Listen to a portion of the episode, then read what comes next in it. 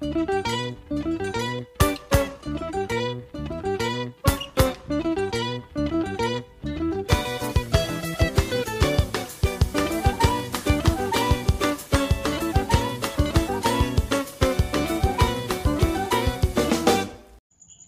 muito bem-vindos, meu nome é Wesley e vou aqui falar sobre o romance A Família Medeiros, da Júlia Lopes de Almeida. Romance que está inserido no contexto do século XIX, onde as mulheres não têm nenhuma predominância política e muito menos literária.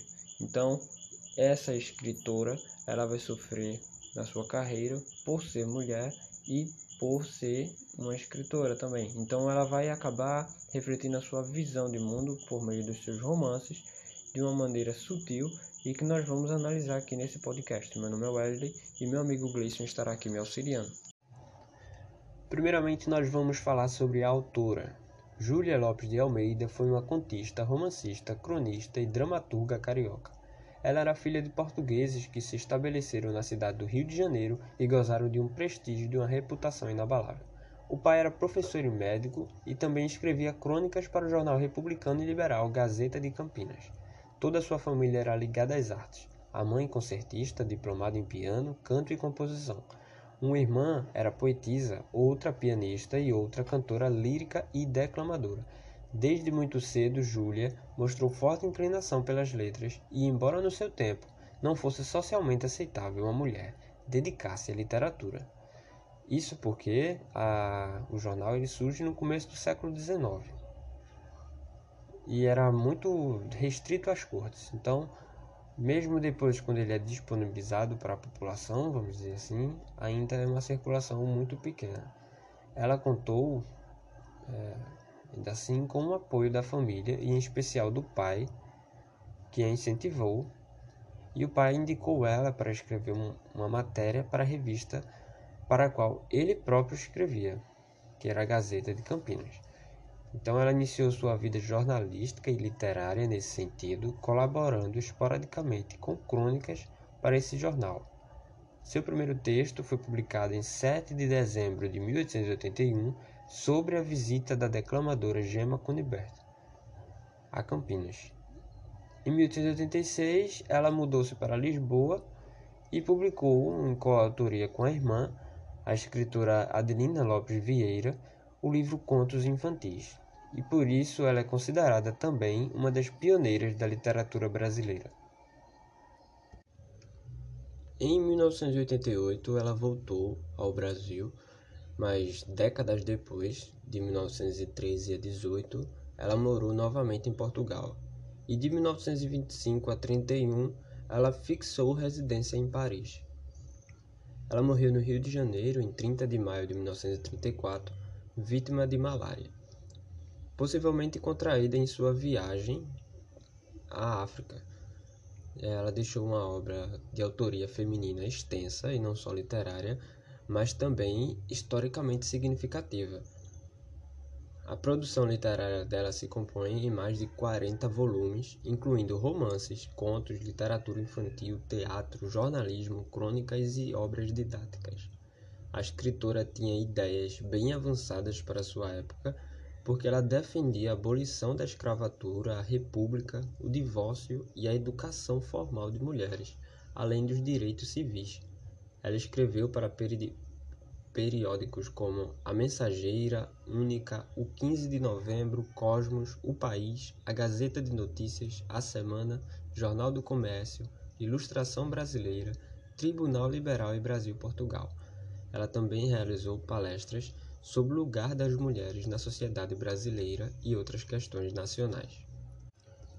Em 1931, quando a Federação Brasileira pelo Progresso Feminino promoveu o segundo Congresso Internacional Feminista, foi Júlia Lopes de Almeida, considerada à época como a mulher de maior prestígio no meio cultural do país, quem proferiu o discurso de abertura era um momento especialmente significativo porque as mulheres se mobilizavam para obter o direito de voto, o que concretizaria três anos depois.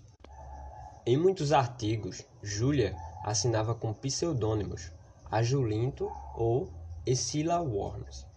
Ela escrevia às escondidas e também mais tarde com um sentimento de vergonha. Mais do que qualquer outra escritora do seu tempo, ela recebeu um reconhecimento público e desempenhou um importante papel progressista, especialmente em relação à educação feminina e às transformações do papel da mulher burguesa na mentalidade da Primeira República. Devido à sua grande aceitação e popularidade, ela assumiu a cadeira de número 26 da Academia Carioca de Letras e se tornou a única escritora a atingir o status que poderia lhe conferir um lugar na Academia Brasileira de Letras. Infelizmente, infelizmente, ela foi impedida de sentar-se ao lado de seus pares masculinos e seu lugar foi cedido ao marido.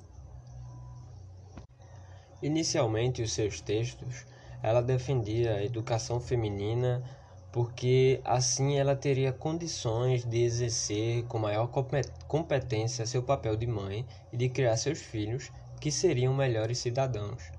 No entanto, em um segundo momento, os argumentos baseavam-se na necessidade de uma educação que permitisse à mulher participar do mercado de trabalho, ideal que era partilhado por muitas feministas da época que consideravam esse o caminho para a autonomia feminina econômica e intelectual.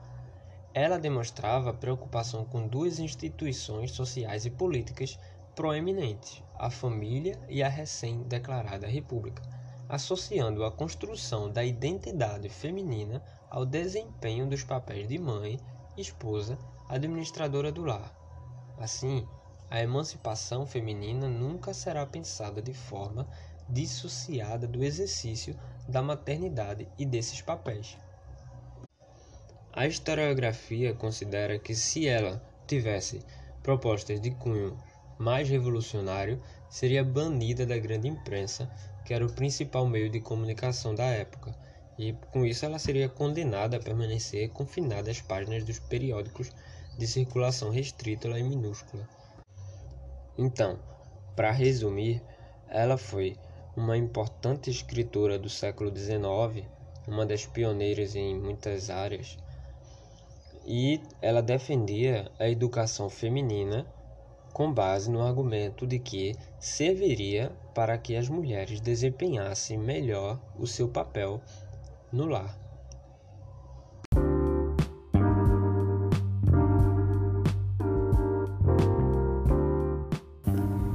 Eu me chamo Gleison Maurício Lima e falarei um pouco da obra em si.